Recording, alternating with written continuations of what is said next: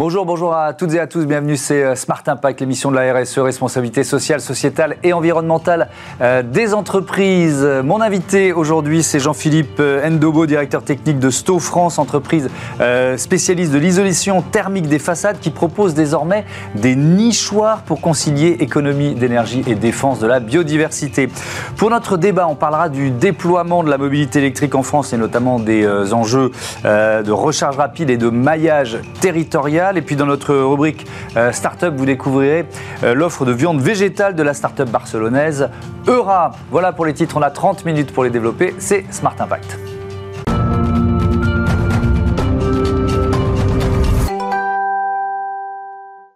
Bonjour Jean-Philippe Endobo, bienvenue. Bonjour. Vous êtes donc le, directeur technique de Sto France, entreprise allemande qui existe depuis 1835, je crois. C'est toujours une entreprise familiale aujourd'hui Tout à fait, c'est toujours une entreprise familiale. On est présent dans 65 pays, donc un groupe qui fait à peu près 1,8 milliard d'euros de chiffre d'affaires. Mmh. Et en France, on emploie 330 personnes. 330 personnes en France. Votre cœur de métier, c'est quoi? L'isolation thermique? C'est oui, l'isolation thermique par l'extérieur. C'est tous les travaux de façade, euh, ravalement de façade, isolation, et euh, avec les enjeux actuels évidemment de rénovation énergétique bâtiments. Donc on est les leaders aujourd'hui au mmh. niveau de la façade. Ça veut dire, bah, y a, on est en, plein débat autour de la lutte contre les passoires thermiques. Ça, vous, vous, sentez, vous, que dans votre activité en France, il y a un avant et un après les, les, réglementations qui sont passées? Oui, que, très clairement. C'est euh, aidé à la fois par la réglementation environnementale RE 2020 dans le neuf, mais également dans la rénovation. On a de plus en plus euh, de besoins justement de rénovation de ces passoires énergétiques. Hein. Mmh. Et donc euh, on estime à peu près 700 000 logements par an à rénover. Donc clairement, il y a un marché qui est en pleine expansion euh, et nous, nous, apportons nos solutions pour ce marché. Alors il y a votre solution, mais si on, jette un regard peut-être un peu plus général sur le secteur, est-ce que est-ce qu'on va y arriver? C'est-à-dire qu'il y a des enjeux de rénovation des passoires thermiques qui sont très ambitieux, qui sont évidemment dictés par euh, aussi l'urgence environnementale, on, l'a bien compris, mais est-ce qu'on peut y arriver? Est-ce que le secteur est capable d'assurer? Alors nous, évidemment, on a cette conviction qu'on peut y arriver. Alors clairement, il va falloir augmenter la fréquence des rénovations. Il faut au moins multiplier par 3 ou par 4, je dirais, la, vitesse à laquelle on va devoir euh, rénover tous ces bâtiments.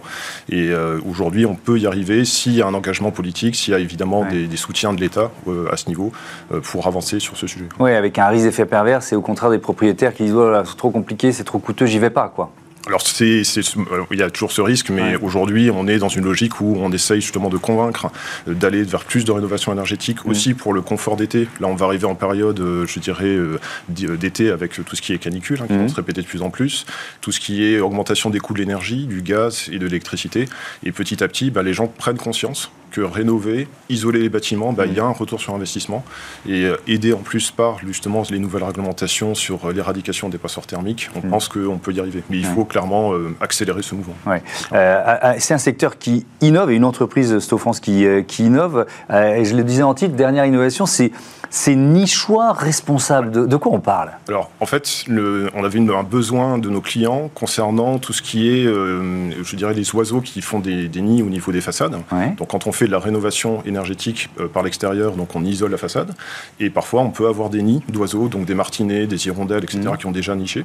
Et le code de l'environnement oblige à conserver justement ces nids. C'est-à-dire que vous avez le code, c'est un article, c'est le L411-2, hein, très euh, qui euh, dit en gros que si vous euh, détruisez tout ce qui est habitat des espèces protégées, en fait, vous pouvez aller avoir jusqu'à 150 000 euros d'amende, donc ça peut aller très loin à ce niveau-là. Et donc, il y a une obligation légale mmh. de conserver ces nids. Donc, vos clients vous ont dit, trouvez-nous une, solution, c'est ça? Exactement. Donc, la Ligue de protection des oiseaux, justement, a proposé des boîtes qui peuvent se fabriquer, donc avec du bois, des éléments, de façon à pouvoir sauvegarder justement ces nids. Mhm. comme on peut imaginer, bon, c'est très difficile à faire sur site, euh, il faut avoir du matériel, il faut avoir le temps, c'est pas évident. Et comme chez Sto, on a cette approche justement de l'approche client, on s'est dit, mhm. bah, il faut qu'on développe quelque chose de simple, facile à utiliser pour nos clients. Quand ils font l'isolation par l'extérieur, bah, ils peuvent mettre ces nichoirs directement dans l'isolation, mhm. les encastrer. Et après, donc, on vient enduire la façade directement. Donc, on conjugue les économies d'énergie et la défense de la biodiversité. Les, les, deux enjeux euh, vont de pair. Absolument. Et en plus, là, on vient juste de passer le, week-end de Pentecôte où mmh. la, Ligue de protection des oiseaux euh, a amené les Français à, essayer de recenser les espèces qu'il y a dans leur jardin. Mmh. Euh, on a malheureusement hein, cette baisse de 30% des espèces ces 30 dernières années à cause justement du développement urbain mmh. et sur le fait que sur les façades, bah, les travaux de façade malheureusement parfois peuvent amener à détruire l'habitat des, oiseaux.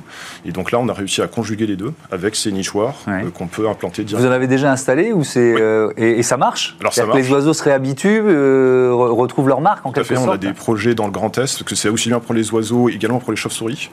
donc toutes les espèces protégées. Mmh. Donc quelques projets dans le Grand Est qui ont vu le jour, parce qu'on a lancé ce produit l'année dernière. Euh, et euh, donc ce sont des nichoirs qui peuvent aussi bien s'encastrer dans l'isolation mhm. ou euh, être ramenés par-dessus l'isolation. Donc vous faites votre isolation extérieure et vous venez fixer le nichoir directement mm. sur l'isolation extérieure. Euh, autre innovation, une, ligne de produits à base de euh, d'huile de pain. Alors déjà, c'est une alternative euh, à quoi? Quel, quel produit, j'imagine, hydro, hydrocarboné À base de pétrole, tout à fait. Alors c'est vrai qu'aujourd'hui, dans tout ce qui est peinture, enduit de façade, on utilise beaucoup de dérivés de pétrole pour faire des liants qui tiennent en façade. Et on a cherché à remplacer une partie de ce pétrole par des liants biosourcés. Et on a trouvé une alternative avec des déchets de scierie de pain, justement. Et quand on les transforme, on arrive à faire un liant un liant qui est biosourcé, euh, qui permet de limiter fortement la quantité d'éléments à base de pétrole dans les liants euh, qu'on utilise pour les façades. C'est-à-dire que vous, vous l'intégrez au liant, il y a, il y a un peu d'hydrocarbures et, euh, et, de l'huile de, de, pain.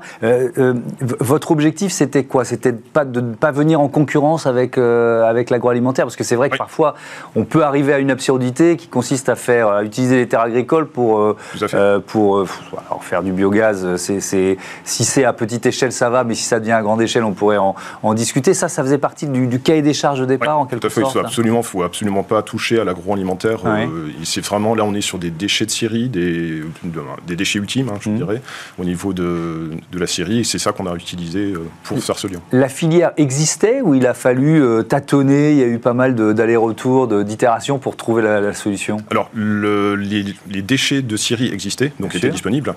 mais après, donc, on a travaillé avec des partenaires qui ont travailler justement sur l'utilisation de ces déchets de façon à créer ce liant. Et tout le challenge était de faire des liants qui tiennent sur les façades extérieures. Parce que vous utilisez en intérieur, on arrive assez facilement à faire des peintures intérieures avec, à base d'éléments biosourcés. Mais il faut avoir une bonne durabilité avec les UV, les, intempéries, etc. en extérieur. Mmh. Et là, ça a été tout le challenge de, de l'aspect R&D. Et ça veut dire que vous pouvez incorporer jusqu'à quel pourcentage d'huile de, de, de, pain dans, dans, dans ces liants Aujourd'hui, 30%, donc à peu près un tiers. Mmh. Et l'objectif l'objectif à terme, évidemment, c'est de monter petit à petit, d'y aller de manière progressive, à 50, 60%, voire demain 100% euh, mm. biosourcé. Qu'est-ce qui freine aujourd'hui? Qu'est-ce qui fait qu'aujourd'hui, vous ne pouvez pas être à 100%, par exemple? Alors, aujourd'hui, ça va être déjà, bon, il y a un problème de, coût, euh, évidemment, parce qu'il y a tout un procédé industriel qui n'est qui est pas encore... Euh, ça coûte plus cher de, produire ces, liants en huile de pain que, les, liants existants. Tout à fait. Après, il y aura un problème également de volume, c'est-à-dire qu'aujourd'hui, on arrive à trouver localement donc, des déchets de scierie. Mm. demain, l'objectif, évidemment, c'est d'harmoniser, d'optimiser optimiser, je dirais, euh, la collecte de ces déchets, de mmh. façon à avoir des volumes plus importants et, de faciliter le process industriel. Mmh. Je voudrais qu'on parle des, euh, de, de l'utilisation du bois euh, dans, dans, le bâtiment euh, euh, aujourd'hui. Ça fait partie des métiers de, de Sto, de construire des façades en bois? Alors, on ne construit pas les façades, par contre, on, a, on agit activement sur l'isolation des façades en bois. Oui. Et là, il y a un développement très fort qui a mmh. commencé avec les Jeux Olympiques sur le développement de la construction en bois de façon à stocker plus de carbone. Et on a une vraie demande d'isolation thermique par l'extérieur des constructions en bois. Mmh. Et aujourd'hui, il y a tout un challenge au niveau de la durabilité, de, des tests, de la sécurité incendie, de tout ce qui concerne l'isolation l'isolation des, structures bois. Et on a développé euh, des systèmes, aussi bien en façade ventilée qu'en en, enduit mince sur isolant, mhm. euh, pour les, systèmes bois. Ça veut dire que c'est une nouvelle, enfin, ou un retour d'ailleurs, une nouvelle demande du secteur du bâtiment, de, plus en plus de façades en bois, ça vous le ressentez Oui, tout à fait. Mhm. C'est vraiment en croissance et justement dans le neuf, ou alors des très grosses rénovations, on va garder que les planchers béton on va remettre devant les planchers béton des façades bois, des façades non porteuses, mmh. et il y a un besoin justement d'avoir une finition enduite mmh. euh, avec isolation devant ces façades bois. Alors dans votre première réponse sur le bois, vous avez dit deux choses, vous avez dit Jeux Olympiques et, euh, stockage carbone. Je voudrais qu'on y revienne. D'abord Jeux Olympiques. Euh, c'est quoi? Vous êtes partie prenante de, certaines des constructions liées aux Jeux de Paris? Alors effectivement, on a certaines des façades où on a notre système de façade ventilée, hein, qu'on appelle le STO Ventec, mmh. où on a des parements collés sur les façades. Donc vous imaginez une structure en bois une ventilation, et après, de façon à avoir une finition avec des parements collés type terre cuite par exemple ou équivalent, on a un support, support d'enduit, support d'éléments parements collés, qu'on appelle le Sovantec, qui a été utilisé dans certains des bâtiments des Jeux Olympiques. Et dans le village, dans le village olympique, c'est ça D'accord, bon, on suivra ça. Hein, le, compte à rebours est, est, lancé. Et donc sur le, stockage du CO2, c'est-à-dire c'est naturel à partir du moment où on fait une façade en bois, on va, on va participer au stockage du CO2 ah, Effectivement, c'est du moment qu'on utilise du bois, ben, on va stocker une partie de CO2. Alors ce CO2, justement... Là... Même du bois traité, même du bois euh, que, que, vous isolez, il continue de stocker du CO2 alors, le, en fait, le stockage CO2 euh, est, calculé au moment où on va couper le bois, évidemment. D'accord, c'était ça que je voulais vérifier. C'était euh, donc c'est au moment de, la découpe du bois qu'on a ce, crédit carbone. D'accord. C'est ce crédit carbone qu'on va pouvoir utiliser à la construction, hmm. de façon à compenser les émissions de certains isolants, des plaques de plâtre, etc., et pour arriver à la neutralité carbone. Merci beaucoup. Merci euh, Jean-Philippe Ndobo et à bientôt sur Bismart. On passe à notre débat. On va détailler les leviers de croissance de la mobilité électrique. Retrouvez le débat de Smart Impact avec Veolia.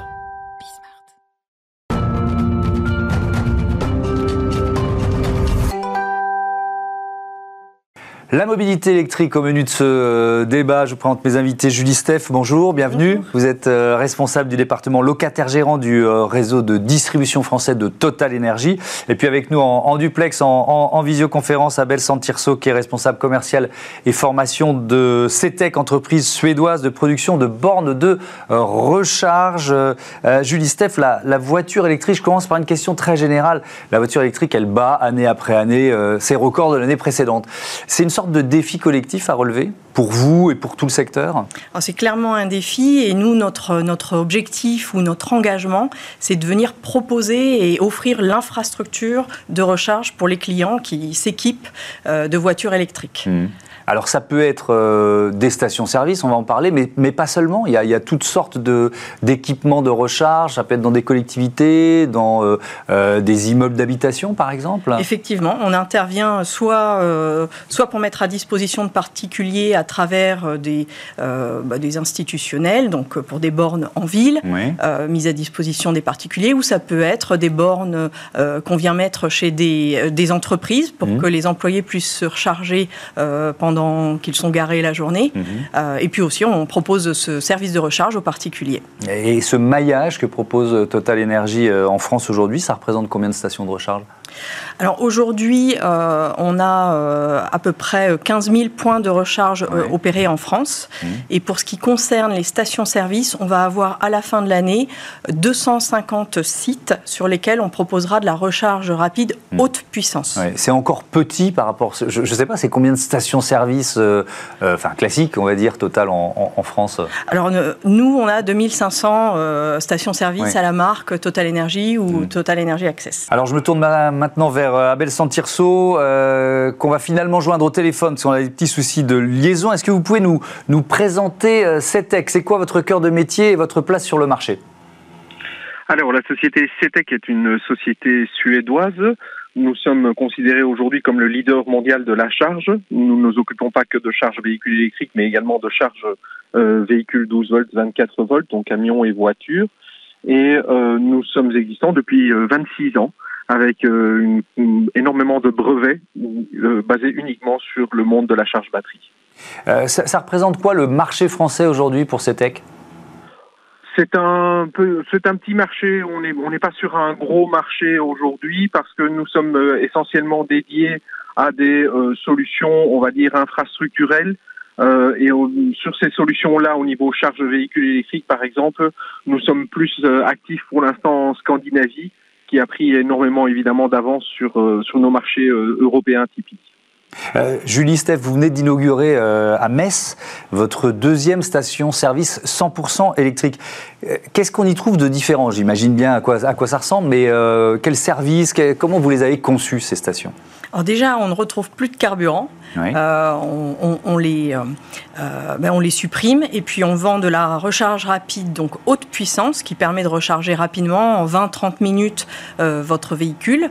Et puis on propose en parallèle des endroits où on peut faire des pauses, où on peut se restaurer, où on peut prendre un café, on peut s'arrêter travailler, avoir du Wi-Fi, recharger son ordinateur portable. Mmh. Donc voilà, un lieu de pause et de recharge aussi en énergie pour, pour, nos clients. Oui, je crois que vous avez une, station de ce type-là à la Défense, la première à, Paris. Ça vous a servi de modèle en quelque sorte ou de labo? Exactement. Donc ça a été, euh, ça a été la première. Euh, elle est euh, aujourd'hui très fréquentée par, par les clients.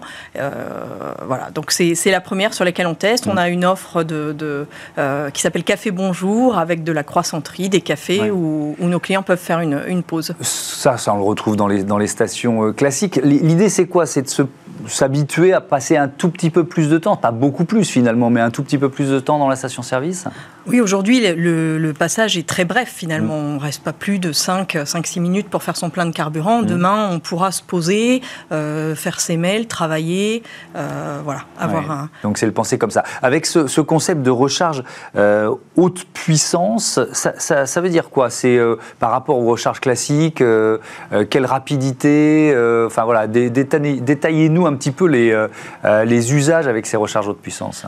Alors quand, quand, les usagers se rechargent à la maison ou bien au travail, c'est plusieurs heures de charge, 6-7 mmh. heures de charge donc de la charge lente, plus, plus économique.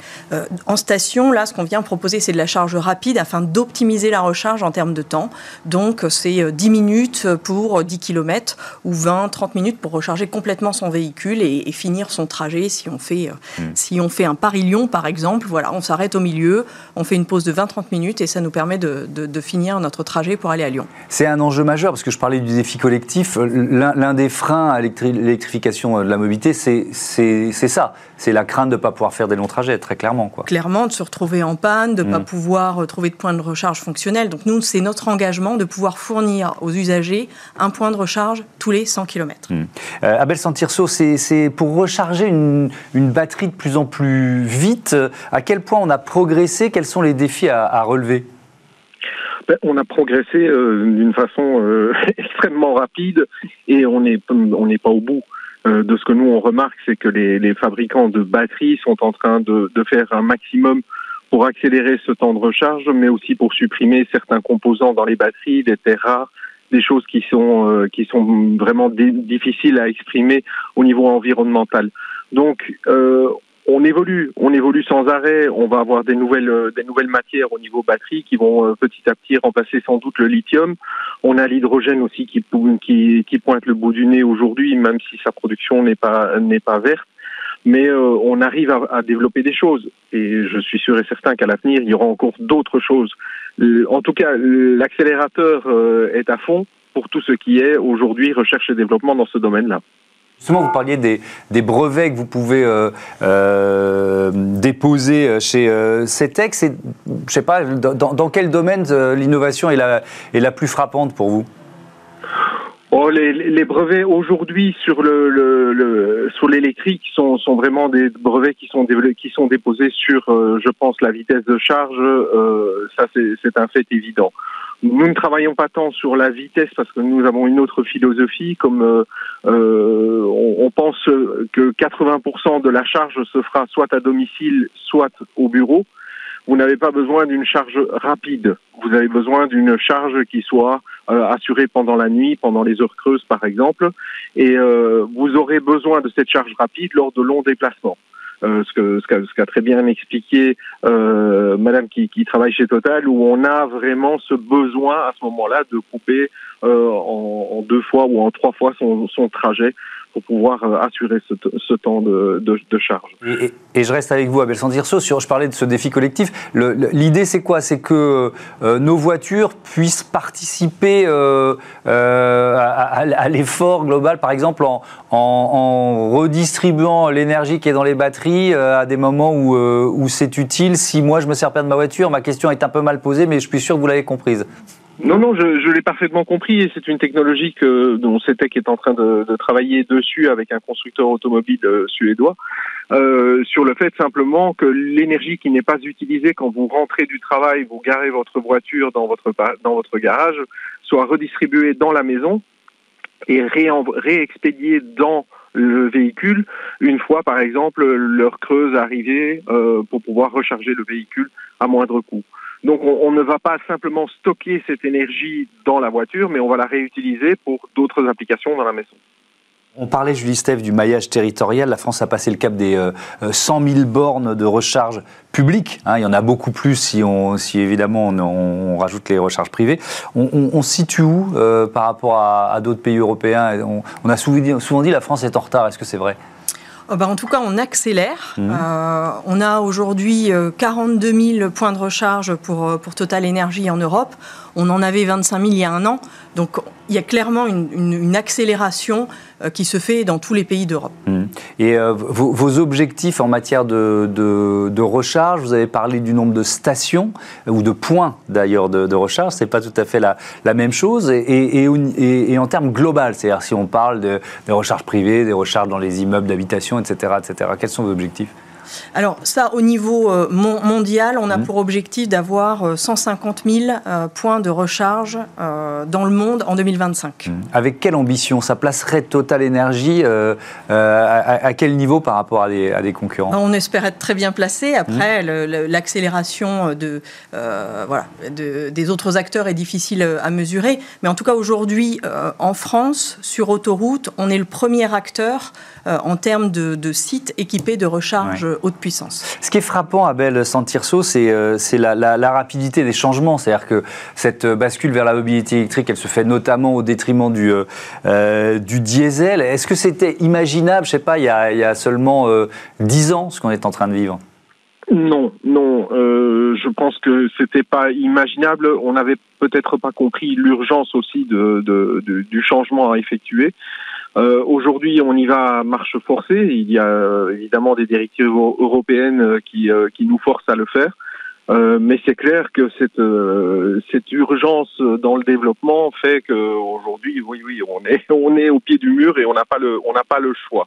Euh, maintenant, on aura le choix d'autres technologies. Il n'y aura pas que l'électrique, même si l'électrique euh, aujourd'hui est, la forme la plus la plus prépondérante dans, dans l'alternative euh, au tout thermique. Pensez à quoi L'hydrogène, les biocarburants, par exemple euh, L'hydrogène, le biocarburant. Mais vous savez, je suis quelqu'un qui, a un, certain âge et qui, euh, qui, a vu pas mal de choses. Et aujourd'hui, je dois vous avouer que je m'attends à tout. Et pourquoi pas un jour euh, parler aussi d'un combustible qui soit basé sur le nucléaire. Il y a des bateaux, il y a des sous-marins, il y a des choses qui fonctionnent là-dessus. Il y a beaucoup beaucoup de possibilités et on n'en est qu'au début. Et je pense que l'être humain a ce don de pouvoir créer quand il est dans, dans, cette urgence et dans ce besoin de créer quelque chose assez, assez rapidement. Maintenant, il faudra mesurer les conséquences de tout ça, évidemment. Évidemment, merci beaucoup Abel Santirso, merci euh, Julie Steph d'être venue voilà, euh, partager avec nous ces, euh, ces, enjeux, les leviers de la mobilité électrique. On passe tout de suite à notre rubrique consacrée aux startups éco-responsables. On va parler de viande végétale.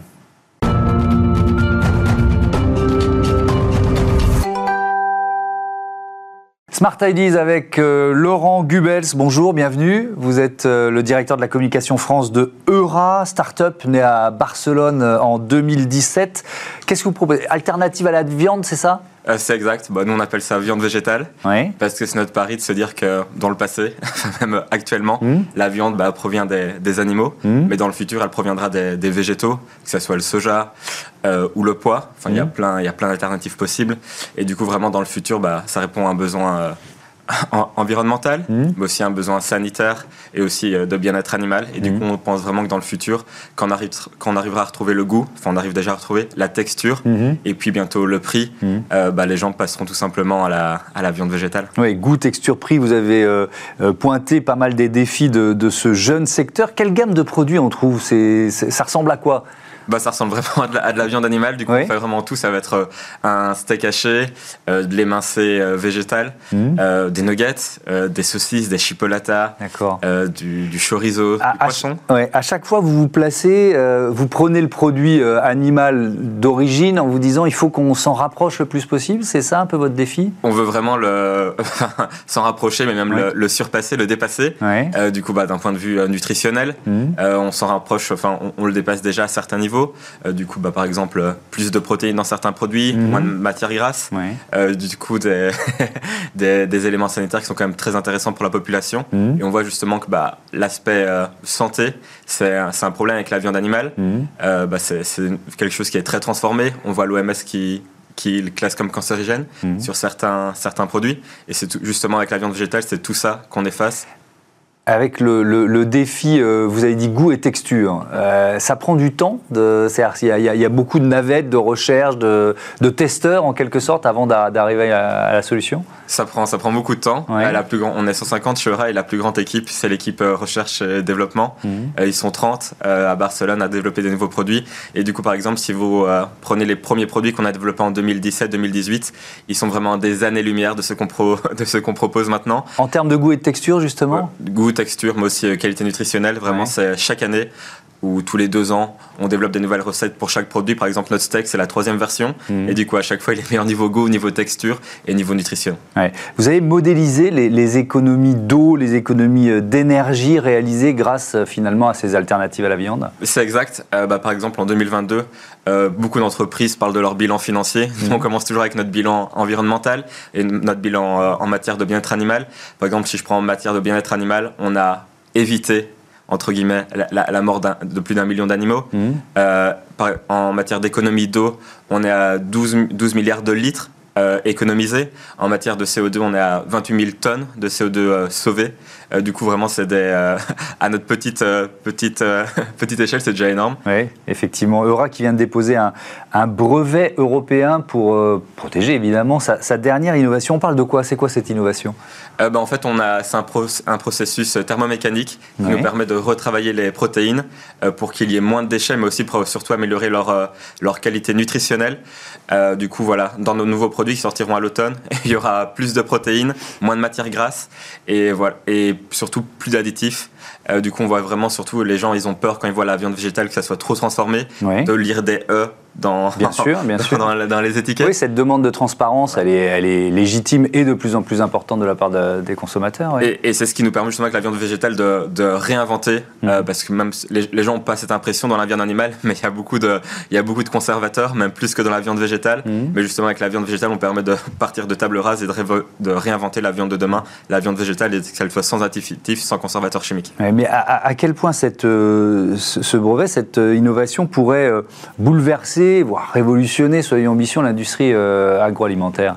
Ben, Si on regarde vraiment tout simplement de matière vraiment chiffrée, technique, par exemple, si on compare par exemple euh, le, jambon actuel à, de, animal mmh. euh, et le futur produit qu'on lancera à l'automne, il y a 30% plus de protéines, 60% moins de matière grasse. Du coup, vraiment, c'est de, de, matière chiffrée. C'est mmh. vraiment des gros, des, un gros bond dans le futur, dans la qualité nutritionnelle, dans le goût, dans la texture et du coup dans, dans, dans, la santé des gens au final. Ouais, et donc euh, c'est quoi? C'est une gamme de charcuterie que vous allez lancer euh, à l'automne, c'est ça? C'est ça, il y, aura, il y aura plusieurs produits, mais il, y mhm. aura, il y aura notamment la charcuterie. Euh, ce brevet, au début, il va juste s'appliquer à la charcuterie, au premier produit qu'on va lancer, mais dans le futur, il devrait s'appliquer à la majorité de nos produits. Merci beaucoup Laurent Gubel, c'est à bientôt sur Bismart. Merci, merci d'être venu nous présenter Eura. Voilà, c'est la fin de ce numéro de Smart Impact. Je voudrais remercier euh, les équipes de Bismart qui euh, m'accompagnent au quotidien. Louise Perrin à la programmation euh, et à la production de Smart Impact, assisté de Marie Bia. Le réalisateur de l'émission, c'est Mani Pezesh, et puis au son, c'était Thibaut Goury-Lafont. Aujourd'hui, merci à toutes et à tous de votre fidélité à Bismart, la chaîne des audacieuses et des audacieux. Salut